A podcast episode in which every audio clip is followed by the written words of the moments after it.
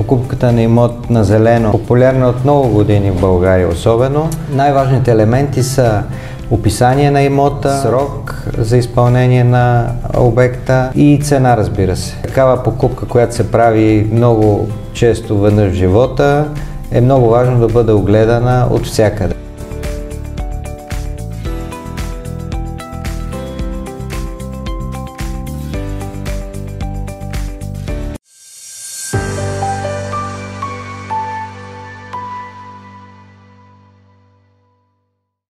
Здравейте, казвам се Десислава Николова, съм финансов анализатор в Моите пари. Днес в студиото съм поканила Светослав Гирджиков, старши партньор в консултантска къща Велинов и партньори.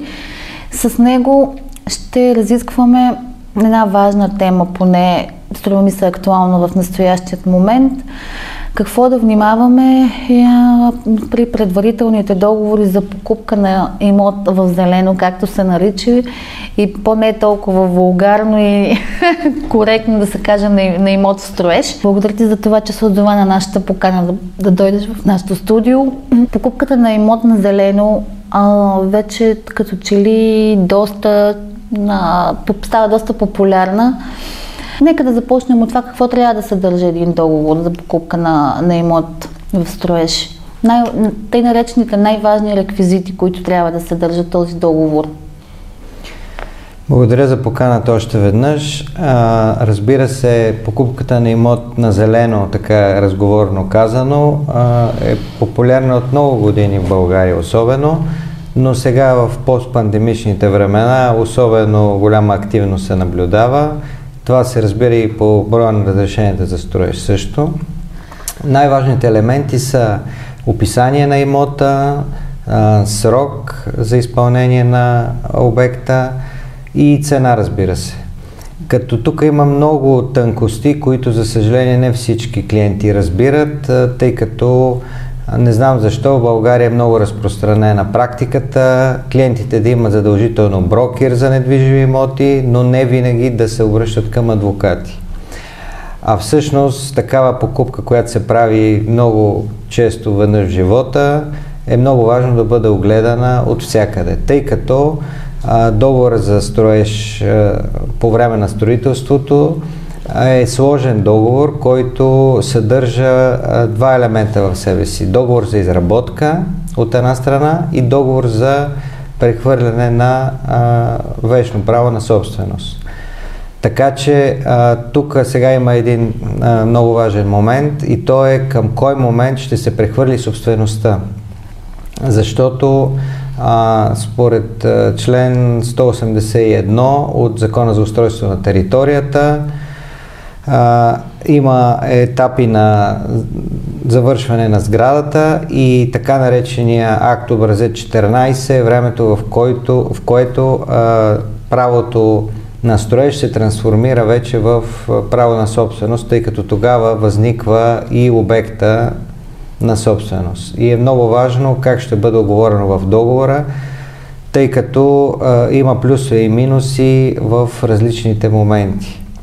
Какво имам предвид? Че ако се прехвърли правото на строеж, там се избягва ДДС, обаче има рискове пък за купувача.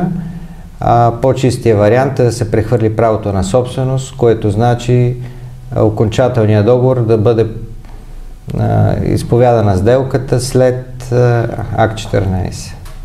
Най-добре е при завършване на сградата, разбира се. Какви са съпътстващите рискове?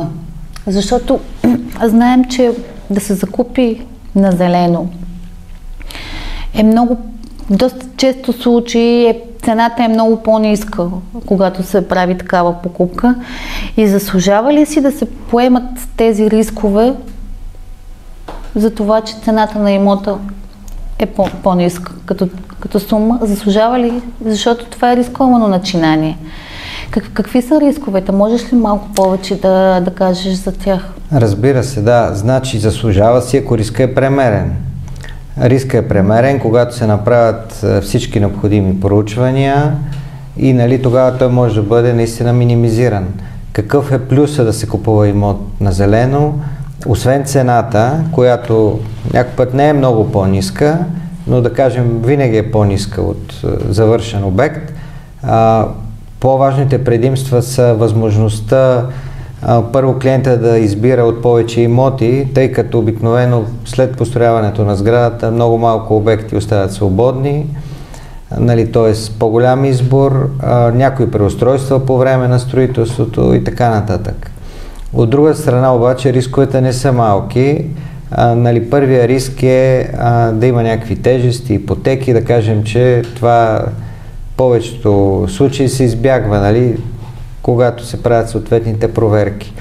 А, друга група рискове обаче са а, от забава на строителството, което може да е свързано с най-различни причини. Една от тях е липса на осигурено финансиране и строителя да разчита на бъдещи продажби, за да финансира обекта. Това нали, не го препоръчвам в никакъв случай. Разбира се, това може да се избегне и с откриване на escrow сметка, където клиента депозира парите и те не отиват при, при строителя веднага, нали, или плащане на вноски. Но най-важното е да се провери строителната фирма, какви обекти има, изпълнява ли ги в срок, има ли някакви запори на дружествени дялове, съдебни дела срещу нея, нали, което е пак индикация на лошо финансово състояние. А, също така лоши практики са искане на голяма част от а, сумата да се плати в началото при подписването на предварителния договор, което трябва веднага да ни предупреди, че има нещо нали, неясно. Има ли от други изпълнени обекти и така нататък.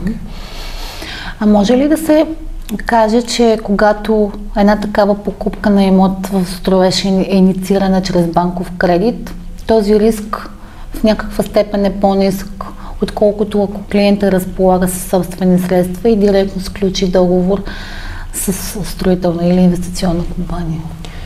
По принцип има някаква допълнителна гаранция при банковия кредит, тъй като все пак и банката има юридически отдел, който допълнително проверява необходимите документи. Но това се отнася най-вече за юридическата страна на въпроса. Имам предвид да няма някакви ипотеки, възбрани, да се проследи историята на недвижимия имот, нали, да има пороци в закупуване на земята, примерно и така нататък. Обаче остава риска от, примерно, некачествено изпълнение на строителството, което е не по-малко голям според мен, тъй като нали, ти можеш да придобиеш един имот, обаче той да е в такова състояние, без изолации, течове, евентуално и така нататък, които се проявяват след това, че всъщност нали, цената не отговаря на това, което се получава. Така че този риск банката няма как да го избегне, но а, адвоката на купувача може да му даде доста съвети как това да бъде избегнато, въпреки че това не е строго юридическа материя, но примерно ние, тъй като нали, ни така сме се кръстили консултантска къща, консултираме нашите клиенти, стремим се в цялост. Нали.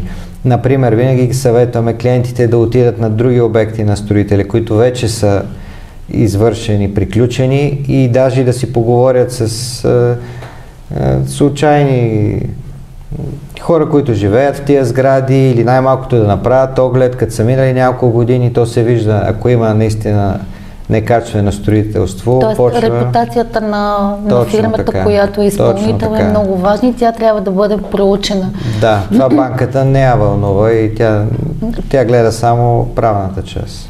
Да, а, нещо, което а, искам да допълня във връзка с това дали рискът а, за купувачът се понижава, когато а, сделката е извършена с, с банков кредит. А, в практиката си съм установила, че всъщност много често хората си мислят, че защитавайки банките се защитават нейния си интерес по отношение на обезпечението, дали има тежести и така нататък. И доста често хората си мислят, че този интерес на банката съвпада с техния.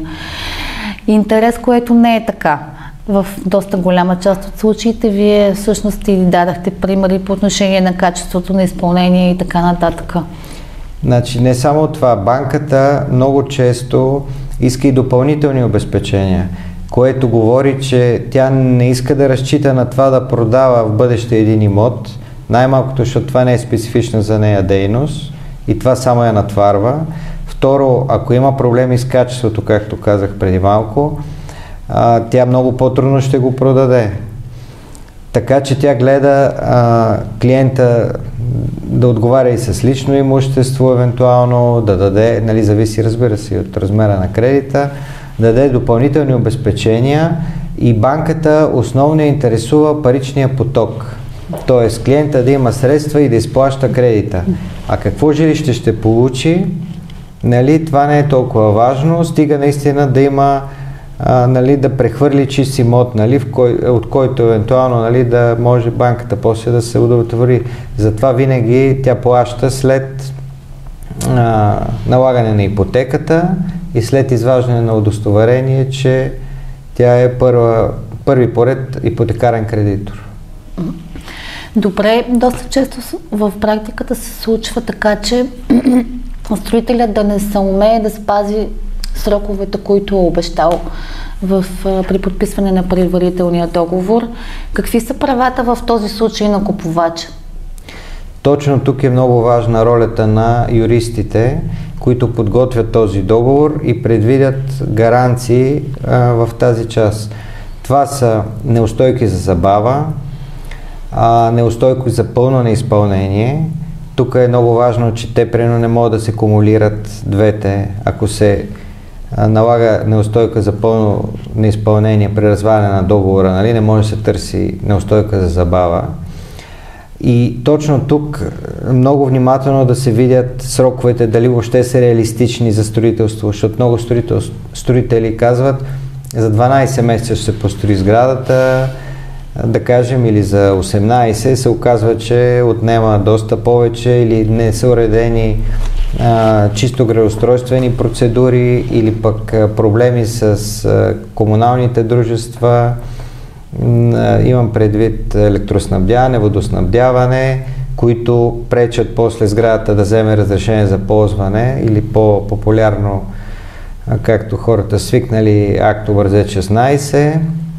Тоест, обектът е изграден, нали, строителя на пръв поглед си е свършил работата, обаче сградата няма разрешение за ползване, съответно а, оттам нататък клиента търпи загуби, най-малкото, че то не може да се обитава сградата, има промишлен ток и така нататък, въпреки че в нашата практика имаме такива случаи, че просто а, не, Можеш ли не ми се говори. Да разкажеш за някой интересен случай от практиката, който си имал?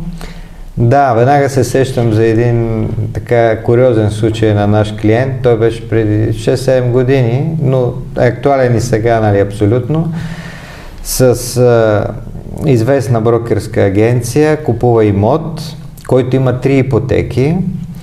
Агенцията казва нали, за тези ипотеки, че съществуват, даже мисля, че беше и записано някъде. Но казва няма никакъв проблем, те са си вътрешни между съдружниците, ще бъдат дигнати, всичко е наред. Нали, сградата е в така атрактивен квартал, клиента купува без да се допита до нас, нали, което не знам какво му е спестило, нали, но в крайна сметка мисля, че и до ден днешен сградата няма акт 16, има ипотеки, Нали, вътре се опитват част от е, живущите нали, да обитават, въпреки че нямат право на това. Зимата постоянно падат бушоните, претварват се инсталацията, не могат да се отопляват, нали, е, тъй като освен тези ипотеки, за които споменах, има и проблеми с разрешение за ползване на сградата, което е свързано с асансьора, с трафопоста нещо там, с отчуждаване на улица и въобще години наред, нали, приплатен апартамент, а, той не може да използва пълноценно имот. Междувременно ние успяхме да осъдим и а, агенците за недвижими имоти, поне за комисионната, която им беше платил, въпреки че те всъщност нищо не са свършили, освен да му намерят едно жилище, което той не може да го използва. Сигурно ние така малко с нали, присмех така гледаме на тези случки, но определено на някои хора са Ами те са си доста тъжни нали, за хората, които дават наистина значителни суми и много чудно защо не искат нали, да се допитат до специалист предварително, което ще им спести много повече пари, нали? А, за съжаление, България няма такава култура. Никола Янков беше тук в, при нас в студиото и каза нещо много, което ми останало така в, трайно в съзнанието. Когато те заболи зъб, отиваш на заболекар. Когато имаш нужда от това да закупиш имот, се обръщаш към адвокат, който да провери правния аспект. Когато взимаш кредит, нормално да отидеш при кредитен консултант. Ние българите някакси като че ли имаме усещането, че можем да се справим с всичко и разбираме от всичко. Много Даже аз бих надградил, да. извинявай, че те прекъсвам, като те заболи зъб, е късно да отидеш на заболекар, да, защото значи, че вече има процес, който е напреднал който е и за да стигне до нерва и да те заболи, значи закъснял. По-добре ходи на 6 месеца на профилактични прегледи и въобще да не стигаш да те заболи. Mm-hmm. Същото е при юристите.